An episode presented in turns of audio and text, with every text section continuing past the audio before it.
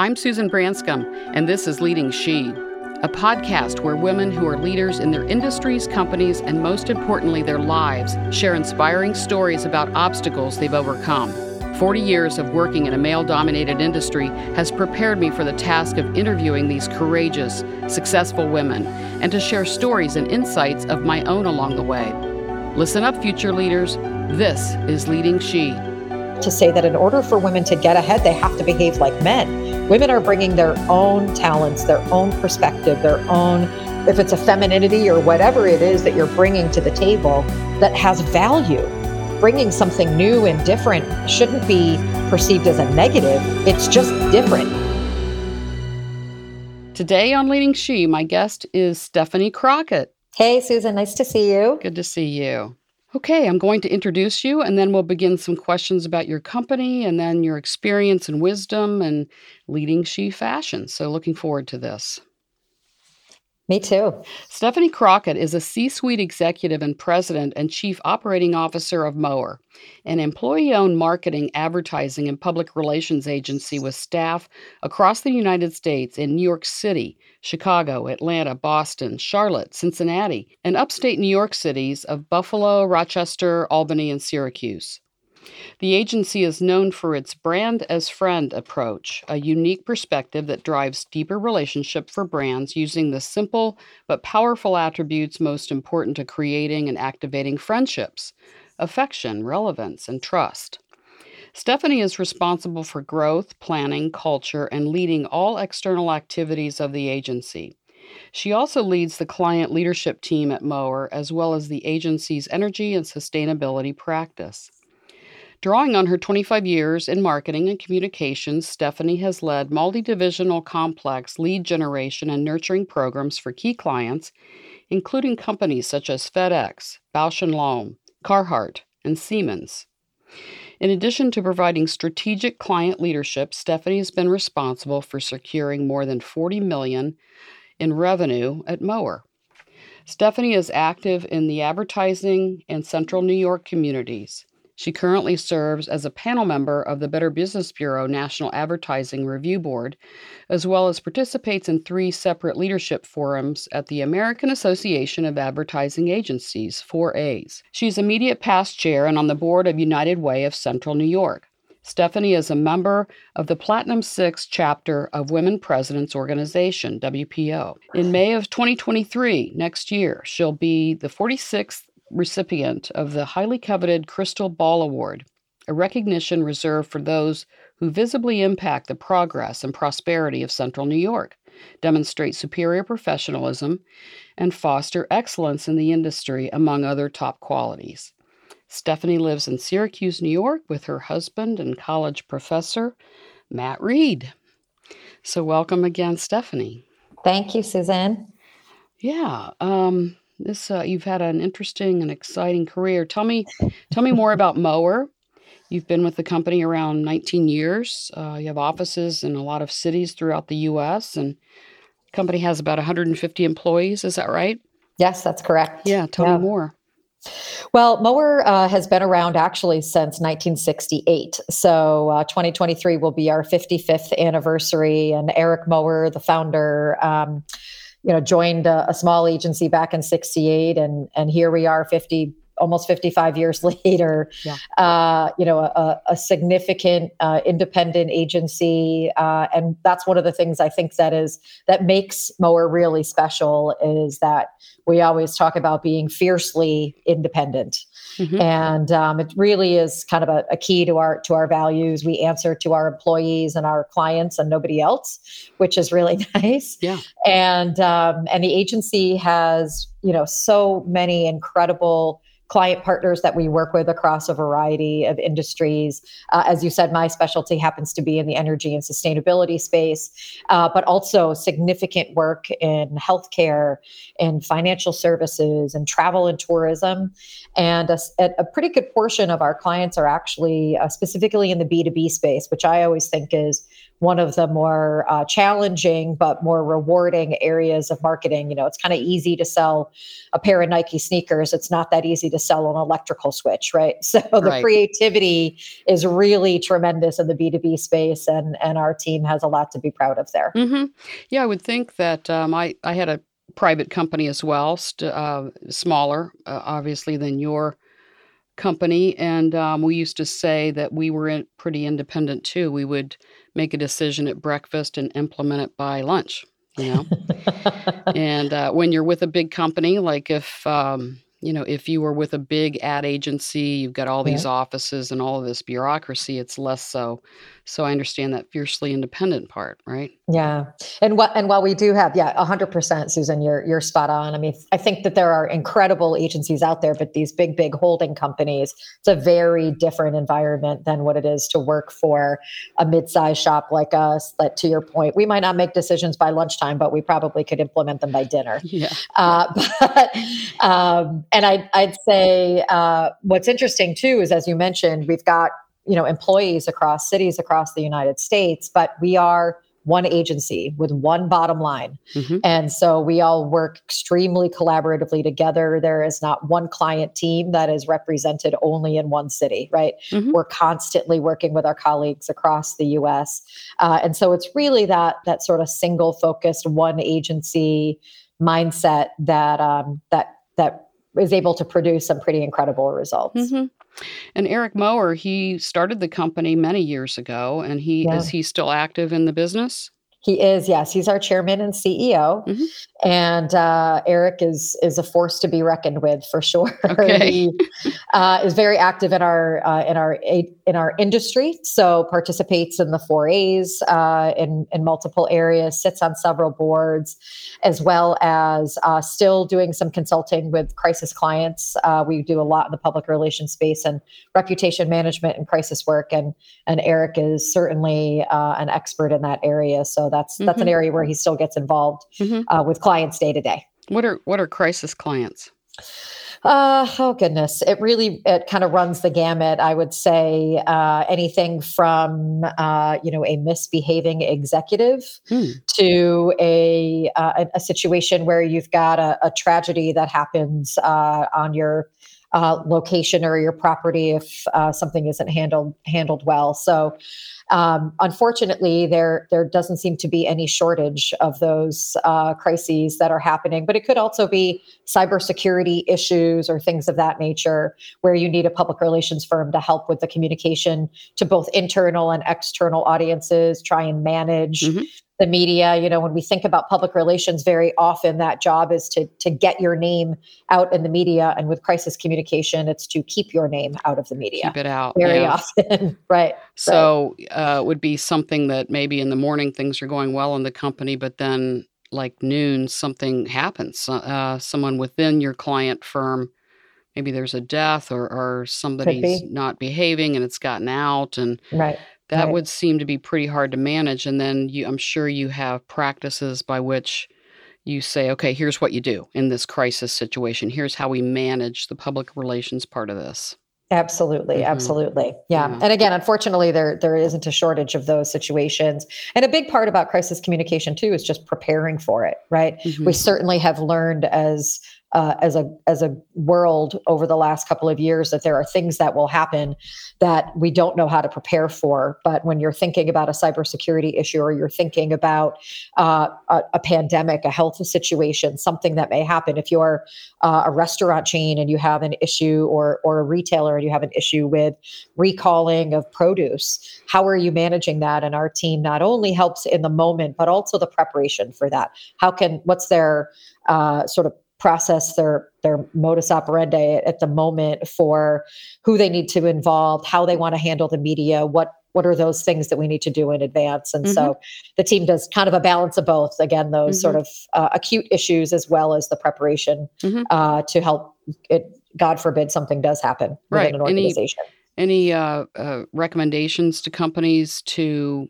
anticipate this or be prepared when it happens well, I think planning is a big piece of it, right? Mm-hmm. So having a crisis communication plan in uh, lockdown is a, is a huge part. Uh, we even have one as an organization that we started, of course, a few decades ago, where if there was, we have a lot of, as you mentioned, cities in upstate New York. There tend to be some weather issues there. If there's a significant ice storm, if our offices are closed for some reason, just knowing the what's going to happen, right? So who's going to be where, who's going to communicate about down systems, a server crash, and XYZ, really having all of that laid out. So I think it's a, a critical piece to just invest in a, in a communications plan uh, so that you're prepared as be- best as you can be. It's hard to predict somebody misbehaving or an unfortunate death or something like that. But uh, of course, those are those can be unpredictable. Mm-hmm. But when you have at least a plan of chain of command, et cetera, et cetera. Those are the things that are really important to mm-hmm. have up front. Yeah, cool. Yeah. Um, the company is an ESOP, uh, ESOP, yes. uh, employee stock option plan. Um, Why did the company decide to go mm-hmm. ESOP? Well, it's it's very recent. Actually, we became an ESOP in August mm. of 2022, so we're only we're only a few months into it, and um, I'll, I'll, tell you, it really speaks to the legacy of Eric Mower and to the type of man that he is, an organization that we are. As Eric looks to the future of the company and thinking, as he uh, you know anticipates at some point down the road a departure, uh, as he's you know already past where most of us would be at retirement age. Yeah. Um, nonetheless, you know, as he thinks about that down the road, it was how, how do we want to think about the future of this organization? Of course, uh, a company like ours uh, is very attractive to investors. We had have had a lot of offers throughout the years, including uh, just a couple of months before we decided to become an ESOP, a, a private equity firm, very attractive uh, really interested in, in Mower becoming part of their portfolio. And it was at that moment that it was okay, do we want to be part of something that we're not going to have that independence and control? Or do we want to continue this legacy of independence and what that means for us as a culture, what it means for our clients and the way that we serve them on our terms mm-hmm. and and their terms, frankly, uh, and not answering to a holding company. And that was really important to Eric. And I think really important again for the legacy of what he's built and be able to continue operating this firm uh, really based and the values that that he has established that have become the foundation of who we are. And so becoming an ESOP is so exciting for us, it's so exciting for our employees. Sure. Uh, when we announced it to the group, it was an emotional day in all of the best ways. Uh, it's a great tool from a recruitment and a retention perspective. I mean, this is basically a, a built-in uh, retirement plan. Yeah, golden handcuffs it, for people. Yeah, absolutely. it's it's really it's really remarkable. Uh, you know, tough I think for some younger employees in any ESOP to kind of feel think about how that's relatable to them. Mm-hmm. But when you really, as employees, as, as employee owners, I should say, have a sense of what your role ultimately means to the company, to the to your clients, to the business, to each other, to your sort of esteemed colleagues. It's um, it's exciting to feel like you really understand the impact that you can have every single day, mm-hmm.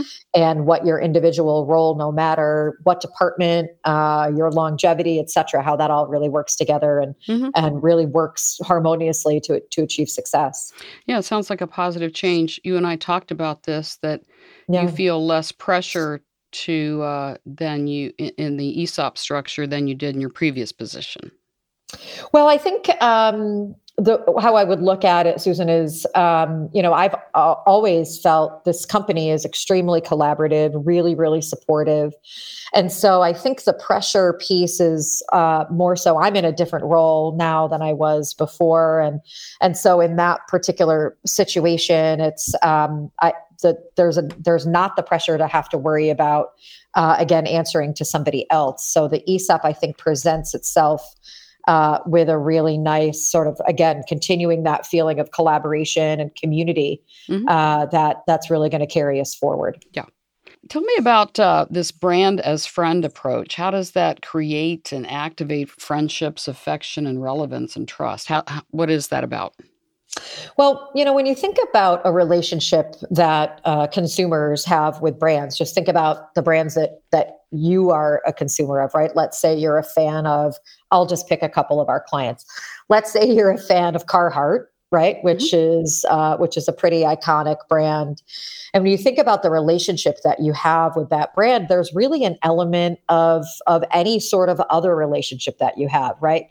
And it's it's those tenets of friendship and those tenets of those relationships that make that friendship last. And it's the same way that you think about a relationship with a brand. What we do know, and all these studies show, that like 95% of purchase decisions come from the subconscious mind, hmm. right?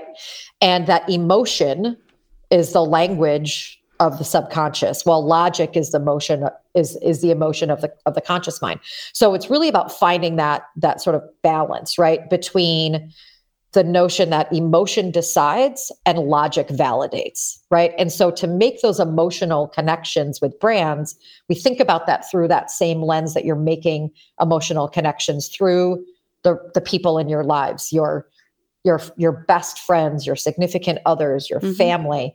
And it's those elements of again is where's the affection? There needs to be a relevancy right? A shared style common values and and of course trust honesty loyalty. Those things are really so critical. So when we think about how we're creating brands that really connect and make those lasting authentic relationships with their customers it's through that lens of how are we driving that affection? How are we making sure that we're that we're displaying and demonstrating relevancy to them? How are we demonstrating that uh, we're loyal to them as customers or that they can trust us? And how are we being honest and and open making connections with them? So using that lens and and really where we've sort of taken brand as friend as our sort of mantra as an organization is that we are making fierce friends mm. and that's sort of a, a, a sort of turning up the dial from a 10 to a 12, if you will. Yeah.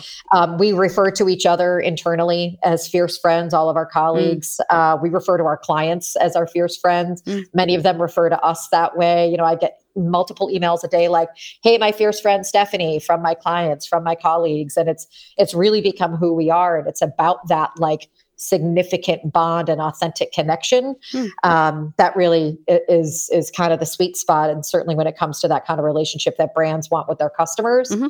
it's kind of the holy grail right there great your company does some cool things around uh, diversity uh, racial diversity for example um, yeah. talk about that talk about that initiative well, I'd say, Susan, you know, like any organization, uh, we continue to uh, look for continuous improvement, right? We are constantly trying to be better, learn more. Uh, we've done a lot uh, as an organization as far as training and hiring, affirmative action. Uh, we are uh, really diligent about about that as an organization. Of course, there's always room for improvement. We continue again to learn and grow. How can we be the most welcoming, inclusive environment we can be? And part of the way that we're trying to also educate ourselves, educate our clients, is through partnerships that we have with organizations like 100 Black Men, which is a phenomenal organization. Uh, we partnered with 100 Black Men of New York uh, and have done some really, really incredible campaigns, really talking about creating opportunities uh, for Black men in uh, in work, in life, uh, and so that's one of the ways in which we're trying to continue again give something back to communities that give so much to us but also uh, continuing again learn and grow and uh, and expose ourselves and expose our colleagues and our clients to some ways to that they can that they can help and be effective and mm-hmm. really kind of take this diversity and inclusive beyond just putting some statistics on a website and making sure that we're checking the boxes right we want to go beyond box checking to really getting to the nitty gritty of understanding the value of diversity, which is and a diversity of thought, diversity of uh, the work that we do, making sure that not only is it about representation, but it's about knowing that bringing in voices from all different areas, different backgrounds, different places, just make us all better together as people. Mm-hmm. It makes the work environment better. It makes our creative work better, uh, and so it's really a holistic approach to that across a variety of different mm-hmm. different uh, angles that we're that we're looking at it yeah. through. Well, let's dive into some leading she questions. Um, let me ask you this one: uh, Do men still have the power? Uh, I think yes, in mm. many cases. I, I, do think, and interesting because we were just talking about this with diversity. I say this all the time. Uh, for diversity and inclusion to happen, it's the white men that need to make it happen because they hold the cards in many, many cases, right? Not to say that we don't all have responsibility and role uh, and effort and ambition there for sure, uh, but we have to influence uh, the people that really are holding many of the cards. And I think if you just look, and I'm saying that answer statistically, right, more mm-hmm. than anything else, the majority of CEOs of Fortune 100, 500,000 companies are still primarily, significantly primarily men. Mm-hmm. Um, in ma- most cases, look at our elected officials, vast majority, just in the United States alone, vast majority are men, right? So when you're thinking about men being in positions of power, I think that's the case. Yeah. I do think, however, that women, of course, are making great strides and it's continues to improve. But like anything, it we've we've got a ways to go to get there. Yeah.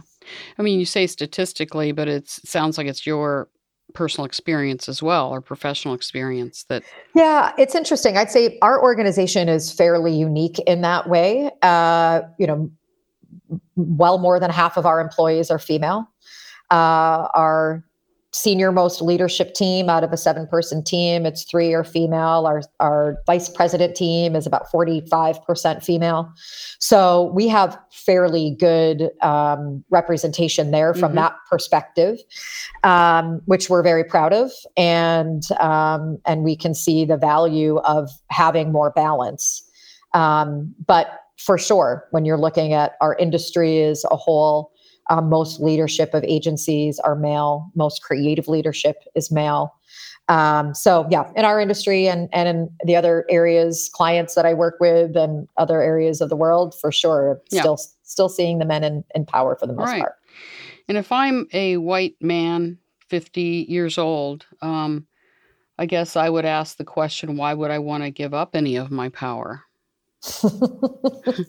Right? Yeah, I, I, guess it's a fair question. It's interesting. you know, I think, uh, yeah, and I'm sure they're the part of the reason why that change, why we haven't changed sooner is is fear of giving up that power mm-hmm. for sure. Yeah, I think it's yeah. that's still going on, but yeah. it is changing, and um, you know, a lot of women, you know, are getting power, have power, much more so, of course, than when I got into business in the '80s. Um, yeah but uh, yeah, still still more work to do there for sure. Yeah, uh, for sure. The millennial generation, um, how would you say uh, that things are different for women that are of the millennial generation than from say when you first started in your career from your perspective how mm. how things have changed or maybe how they haven't changed too well, it's interesting. I'd say I'm I always refer to myself as sort of a bit of a non-traditional woman. I'm married with and and chose not to have children. Mm-hmm. So that's kind of an unusual path uh, when you think about it from that perspective.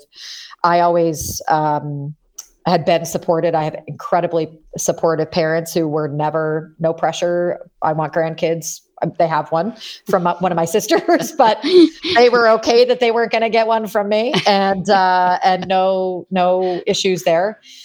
And I'd say, you know, there's so much pressure for women, especially working moms, to be perfect at everything. Mm. And I think there's just so much societal pressure to be the best, most successful professional, the best, most you know nurturing and, and successful mom the best at everything and I, I i would hope that millennials are starting to see a shift in really feeling those societal pressures to fill a role that they may not want to fill. Maybe they want to be a mom and they don't want to work. Maybe they want to work mm-hmm. and not be a mom. Maybe they want to find the balance between the two. But you know, I'm I'm really hoping that that's where the shift is happening. And I think as I see just again statistically some trends that people are getting married later, they're having kids later if they do choose to have children. Mm-hmm. Um, and I think that that shift is happening a bit where I'm hoping that millennial women are feeling that b- better ability to make their own choices based on what they want and not what they think they're supposed to do. Mm-hmm. Yeah. And I'd say the other piece that I see, and it's probably even coming more from Gen Z than millennials, is um, just a recognition of the importance of balance in life. I mean, our industry is one that has had this like badge of honor because we work morning, noon, and night in 70 hour weeks. Yeah. Students that are coming out of college now are like, that's the dumbest thing I've ever heard. Why would you want to do that? Like, what? That's just silly. Where we're like, look at us, we're so cool, Right. we're such badasses that we work so hard, and Yeah. they're like, you guys are silly. That's just so. That I think is also coming where they recognize like that's probably not the best way to live and have um have that. You're right. That's not what you want, Yeah. right? It's good that they recognize it this Yeah. early because for it sure. took me many years to realize that I don't have to work 70 hours a week. As a matter of fact, it's not good for me to do that. Right, And uh, right. it's not, but we're, I'm in the baby boomer generation and that's what we did, you know? And Yeah. Yeah. Somebody just asked me the other day, how did you know how did you get to where you are? You've risen up in the company. And i said i used to say to people because my husband's a, is a professor so i talk to his students a lot. And he's a professor in advertising and pr so those okay. we t- I talk to the students a lot, and I used to say I worked harder than everybody else, Mm. And which is not entirely true, but I felt like I was right, or I felt like I should say I felt like I needed to, and that was my that was Mhm. my solution. But that's not good advice, right? Like I don't want to give people that advice that like just burn the midnight oil and do that. I mean, that was part of it. You know, I there was a lot of blood, sweat, and tears there, but. It, um, I think that that's that's that changing perception Mhm. of what you want people to think and feel, and and to your point, yeah, Yeah. I've done that road where you're working 70 hours a week for months on end and you see the toll that it takes Yeah. on you. And that's that's not the way to live. I do think that women have to work harder than men to achieve the same thing or more. Um, so, but there are ways to work smarter. But it is Mhm. important to balance. You know, make sure you eat right, get exercise in, don't drink too much. All of those, all those things. But uh, yeah. Yeah. I think uh, the the pressure to be perfect and do it all, you know, is is has gone on for many years. But I think the pressure is less. And I think Mhm. COVID really has been a teacher of uh, many women that say, you know what, I can't stay home all day and be on Zoom calls and try to take care of my kids that are home from school. I just can't. I just can't do it. I'm going to do something else. Yeah. So you see the startup of new companies a lot. Yeah, I think the entrepreneurialism that's come is really fascinating. And my husband's students, I mean, they when you ask what they want to do and what they want to be, it's they want to be influencers. Yeah. And it's not because they want to be the Kardashians, God help us, but it's really because they want to be able to do what they love and can uh, kind of make their own life and, and use their skills and their talent. They are creators and Mhm. makers. It's really spectacular to see. And um, while it feels so unconventional to those of us that are that are are in generations where we were so like we need a steady paycheck and it's a nine to five and you know at the very least Yeah. and and so i love to see that sort of freedom and independence in in these um, younger Mm-hmm. people that that are bringing so many great great things to the table Yeah, I see. some of the you know, best eh, most innovative creators Mhm. that we have for sure Yeah, there's passion. There's uh, they want to inspire others. They want to Mhm. influence others, and there's l- much less focus on advancement and money. I think, yeah yeah generally exactly speaking. Yeah. yeah yeah um, what would you say about politics? What would you tell women that might be listening about politics? What does it mean to you? How did you handle politics? What would you say? so this is always an interesting Yeah. topic for me. I would always say that I would personally be a terrible politician because I don't have much of a filter. and I'm pretty you pretty much know where you stand with me. I have sort of a, a like this black and white kind of view of the world. You're shady or you're not. That's what I right. that's all I got. And so it's hard to sort of play that play that part. I think you know in any company in any organization in any uh, group of friends, uh, you know anything that you interact with, there's a there's a little bit of a game, right? You understand the politics. I think the most important thing is being able at the end of the day to say like, do I feel good about what I did today? Am I am I still really uh, being true to myself? I just said this the other day to somebody. You know, principles matter the most when they're inconvenient. You know, like Mm. those are the times when you realize there's politics to be played. That's not about uh, I hopefully it's not about sacrificing who you are, right? And it's about understanding that like politics is a little bit about influence, as you were saying, right? Like using what you can and your skills to be able to influence others is, I think, politics in the best way. Mm-hmm. If it's you influencing them for good, right? Yeah. um, but I think uh, getting wrapped up in it is, and and having that lead you to uh, second guess whether or not you're really being again true to yourself and your values is where mm-hmm. you got to kind of avoid that that game. I think so often women also believe that they have to behave like men in order to get ahead. Right. And we and I remember, right? yeah, no, I think, oh my goodness. I remember years ago being at a conference and it was a, a session for women in tech. And one of the women said, you know, here's what women have to do. If you want to communicate with your male counterparts and you want to get ahead and you want them to take you seriously, take out all your feeling words. Don't say, I think, I feel, I believe in your emails. You need to just cut to the chase and get to the point and do your thing and communicate like a man. And I was like, yeah, I don't agree with that. Like, hmm. yes, there's something about being concise in communication, but right. I don't think that it's a fair assertion at all to say that in order for women to get ahead, they have to behave like men. Mm-hmm. Women are bringing their own talents, their own perspective, their own sort of a, a if it's a femininity or whatever it mm-hmm. is that you're bringing to the table that has value. Mm-hmm. That is bringing something new and different that shouldn't be perceived as a negative. It's right. just different.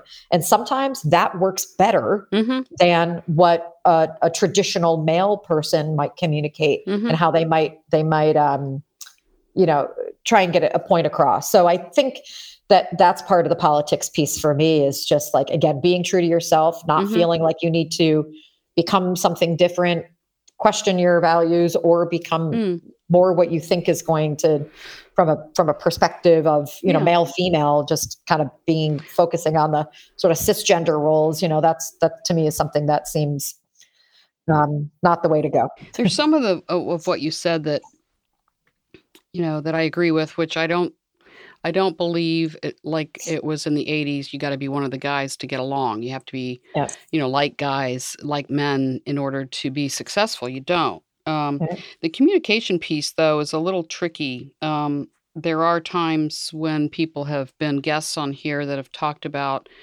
how, and you're talking about, you know, men having the power, right? So Mhm. if you want to get something done or persuade a group, you know, do you do you have to talk a little bit more strategic? Do you mm. have to be more succinct in your communication? Do you have to sound less less emotional? I, I don't know. That one is interesting. It's interesting. And that might be the case with anybody that you're trying to influence, yeah. right? Male, female, mm-hmm. transgender, but you know, uh, non-binary, whatever, whoever that individual is, in order to kind of get your point across, I think concise might be the might be the way to go. Yeah. But that's really, you know, every individual. I also think, you know, not all men are the same, right? That's Just true. like not all women are the same, right. right? I'm a big proponent of like disc assessment, right? You've got people that are much more like influencing feelers. You've got some that are far more focused on like spreadsheets and facts mm-hmm. and analytics. Right that's how you communicate with people. I don't mm-hmm. really worry about the gender when I'm thinking through that lens. I'm just yeah. thinking about individuals coming from different perspectives and how do I relate to them? Right goes back to that relationship building, building and revel- relevance we were talking mm-hmm. about. How do I, you know, kind of talk at their level? Yeah. And it doesn't really matter what their gender is at that point. I remember taking the disc so many times, and, and every time I'm a high D. That's all I remember is that oh, that's very interesting. High, D, and I think there, a high S, like D, and then S is the second one, but the other ones are I think are more analytical. I'm more. I think it's dominance, right? D is dominance. D is definitely more dominant. You're probably high D, high I, I would guess. S and C are are a little bit more, more passive. That'd be very stuff. difficult okay. to see D yeah. and S together. Maybe it's high, high high D and high I because I think yeah. the graph kind of starts out high and then it goes down. yeah. um, let's let's talk about women helping women. Um, there mm. are different uh, guests I've had on here that have said, "Gosh, women have been big proponent of my career. We help each other. You're part of a WPO, Women's President Organization." Yeah. Um, I've had experiences where women that I thought would be helping me haven't always helped me, and I have been surprised. And so we need to, you know, we need to help each other. We need to lift as we climb, as as we say. And uh, you know, what would you say there about women helping women? Have you had two different experiences there along those lines? Yeah, I think like anybody, I'm sure I, I, definitely have. I grew I grew up in a family with you know three girls and and like world's most incredible strong mother. So it's uh, I grew up in a in a household of very supportive, fierce women, and my sisters are are still that for me today. And um, and mm. so I think I don't know if it's because of that. I've always been somebody who looks at others and thinks like, how can we help each other? Um, and but sure, I've, I've, definitely had instances in my career where people have tried to uh, uh, been a little competitive or tried to sort of cut me down because I don't know if it was a female thing or just a competitive thing, but other other women. Hmm. Um, I I'm all for my goodness. It, to your point, we have to lift each other up as we're climbing, right? Like right. that is such a big piece. Um, WPO is a great organization for that reason. I don't think I've ever been in a room with more like inspiration and power than that national conference with mm-hmm. 800 like lady bosses that are just celebrating each other and all of their accomplishments and that and there isn't a moment of like oh god i'm so jealous of that person because of their success versus mine it's like those everybody is just there to say how can we help each other learn teach it's the whole sort of platform of the mm-hmm. organization mm-hmm. is about mentoring each other in a way and uh, I think it's so critical uh, within organizations. I think it's critical within communities to find ways to do that and to create space for women networking to create space uh, for women who might not otherwise have those networks available to them um, and you know through mm-hmm. you know schools all the way up to different professional organizations i think it's mm-hmm. a it's it's a huge part of where why where i've gotten today uh, and I would think, I hope, yeah, with all the women that you have in your company and you're top, you know, one of the top people in the company, uh, that you have yeah. a chance to mentor these women.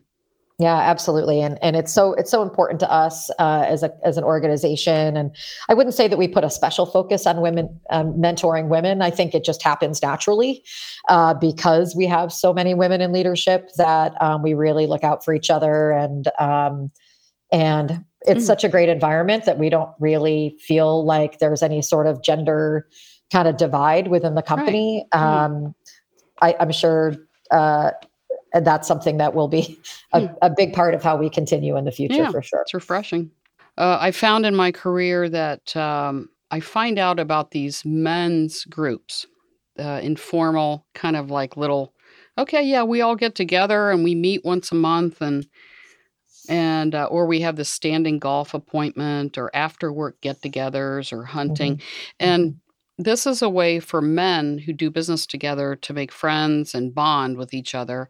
And sometimes often women aren't included in there and i think sometimes they they just we didn't even think about inviting a woman in here it's just like you know sure. uh, so how do women compete with this or do they need to compete with this and uh, what would you say about developing relationships with men uh, and how men develop relationships with each other in in these groups and how it affects us. Sure. Well, I think that there's a couple of ways to look at it. I would say, you know, there's no reason why there can't be and shouldn't be, and and there definitely are women's groups, right, mm-hmm. that are also trying, you know, doing a ton of that networking and socializing and and uh, doing their own dinners and golf and all of the fun things that uh, that the men are doing. I think for women and men to build those relationships together, um, it just might need to be a little bit more deliberate, right? And um, that you're looking at opportunities through shared um, interests. Could mm-hmm. be on a golf course. Yep. Could be uh, at a at a social club where you enjoy good food or um, some of those things. And I think um, that there's probably, again, more of an opportunity to be a little bit more deliberate about it. I think. I think being deliberate about things is is kind of feels uncomfortable for some. Like, okay, I have to go out and seek out to specifically do this, as opposed to just sort of expecting it's going to happen naturally. Hmm.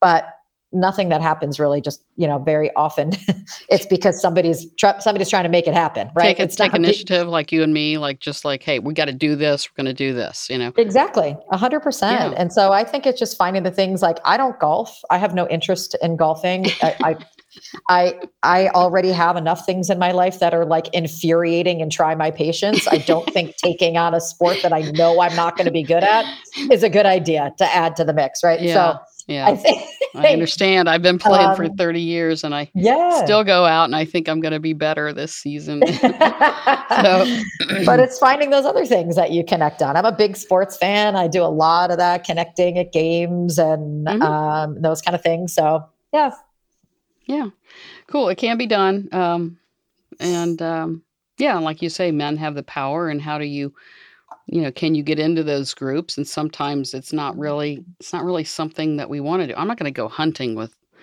with guys. Oh, yeah. No, know. that is definitely not going to happen for me. Although me I've either. done it, I, I've done it. I went. I was invited by a client to go dove hunting, and Oh, co- that's horrifying. it kind of was horrifying. Oh my goodness! Because I was a pretty good shot, and so Oh, uh, I shot a few dove, and um, how they, you know, how they uh, made sure the dove was was gone. Uh, and then we all ate dove for dinner. It it just, you know, but you know, hey, I was in there. I had my gun, and I was shooting, and i was bonding. Wow, You know. uh, that's that is fascinating. I, you know, I uh, I didn't know that that was a thing. I'm Yeah. a, I'm a pretty inventive eater. Dove is definitely not on the list of anything I've ever had or seen before. But Tastes like okay. chicken, by the way. doesn't everything yes. really? Yeah. Um, tell us uh, as we wrap up a couple of couple more leading she type questions. Um, what would you tell women about you know persistence and endurance? I think one of the things that all of my guests have to a woman is this ability to be resilient to no Mm. matter what's going on, getting up, you know, and and just no matter what's going on, they just do it. They get it done. And um, what would you say about that? What would you tell young women that are advancing in their careers? Well, I think that that the uh, what happens with persistence and determination is because you've got a you've got a reason why, right? You've Mm. got a purpose that you're trying to fulfill. And that is what gets you out of bed every morning. And that is what gets you to keep pushing ahead in the face of adversity or when you just don't feel like getting out of bed that day or Mhm. whatever is going on in life. It's that really kind of understanding like what is it that you're hoping what impact do you want to make in the world right? Like what are you hoping to accomplish? Where what's driving you every day? And that's probably not making more money for your company right? Mhm. that's probably something bigger than that um, i just read something uh, yesterday that was talking about the difference between passion and purpose and purpose is this external thing that you're really trying to get to but it's the passion that allows, allows you to get there right Mm. and so I think really getting understanding that purpose is what drives that persistence, right? If you felt like you were just like a cog in a wheel and you were only kind of doing a little thing every day, that's not going to get you to to do that. And so I think really understand who you are and what your values are and your vision and and your purpose hmm I like that. Um, and I always think passion and purpose sort of go along together, for sure. but to think of them as being different. You know, what's the what's the passion? You know, of this you know, of, of my podcast is really delivering a message, being the conduit between you giving the message and then my listeners. Uh, and then purpose is just you know that that sort of that drive, that ambition to make it happen. I guess. Yeah. What would you say your biggest uh here here's where you really get vulnerable if you say it like it Mm. is. How what is your biggest failure do you think in your career? Oh, Give a story. Um, oh, there's so many. um, All of us have them. Yep. yeah. Um, let me think about it for a second. I knew you were going to ask me this question, so I should have been prepared for it. But I, um, it's interesting. I would say that the probably the biggest failure that I had. It's probably not a specific thing, as much as it's sort of a general thing. Is earlier on in my career, I should have taken more risk Mm, um, you know, I made decisions to stay in uh, the town that I grew up in, and I went to college only about an hour and a half away. If I were to do it over again, I would have I would have taken more risk. mm, I would have explored more. I would have um, really probably opened myself up to learning more of the world uh, earlier on. Uh, I mean, I had no money, and so that was a bit of a deterrent at that moment to be able to travel around the world or do whatever. But I think I would have definitely taken, again, taken more risk and opened myself up to more. Because when I think about what I'm able to get now when I'm traveling and meeting people and you know not that i'm traveling around the world at this point um, i i sure i sure hope to and i learned so much and i wish that i had um, yeah just taken more risks mm-hmm.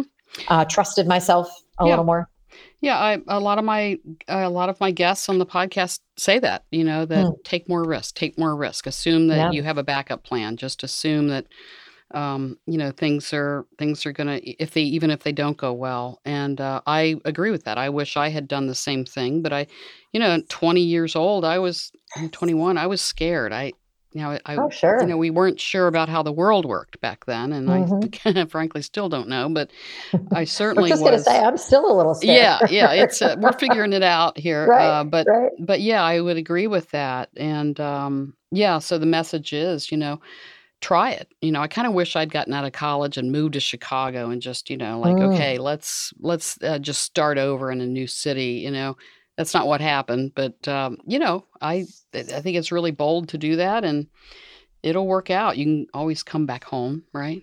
I 100% agree, and that's where I would have gone too. So yeah, yeah, neat. Yeah. Uh, well, uh, last question. You talked about your biggest failure. What are your What do you think your biggest keys to your success have been? Well, I think that you know, for from that perspective, I, as I mentioned earlier, I've had so many incredible people that have uh, been so supportive along the way. I think thinking that you have to do it all alone mm. is not the way to proceed, right? Like I wouldn't have gotten where I've gotten without the incredible mentorship that I had throughout my career at Mower I probably wouldn't be in the role that I'm in today without the encouragement of my husband mm-hmm. and saying yeah. to me, I don't know why you're kind of aiming low. We need to aim high. Yeah.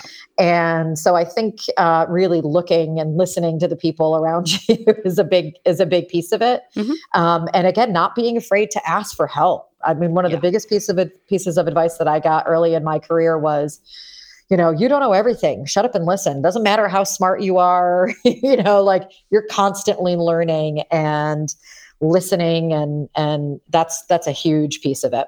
Yeah. That is a big one. I would agree with that. Is especially early in your career is just yeah. uh don't think about what you're going to be saying as much as really taking it in. Be a sponge 100%. early on and uh listen to what's being said, emulate people that you really like their style, mm-hmm. and then mm-hmm, they're gonna mm-hmm. you're gonna mm-hmm. see examples of people that aren't aren't good at what they do, or you don't want to emulate their style, right? You probably built your career on that. I did the same thing. For sure, for sure. Yeah. Stephanie, thanks for joining me today. It's been great to get to know you, and I've got a lot of respect for your career, and you know, just congratulations. Oh, thank you so much, Susan. I really appreciate it. This has been a lot of fun. Thank you for listening to this episode of Leading She. Please check out many other Leading She episodes, which are wonderful. We discuss challenges these accomplished women have overcome in their careers. Please subscribe to this podcast and rate it and review it. Follow Leading She on Instagram, Facebook, and LinkedIn. And visit our website, leadingshe.com, where we have ideas and wisdom for women leaders.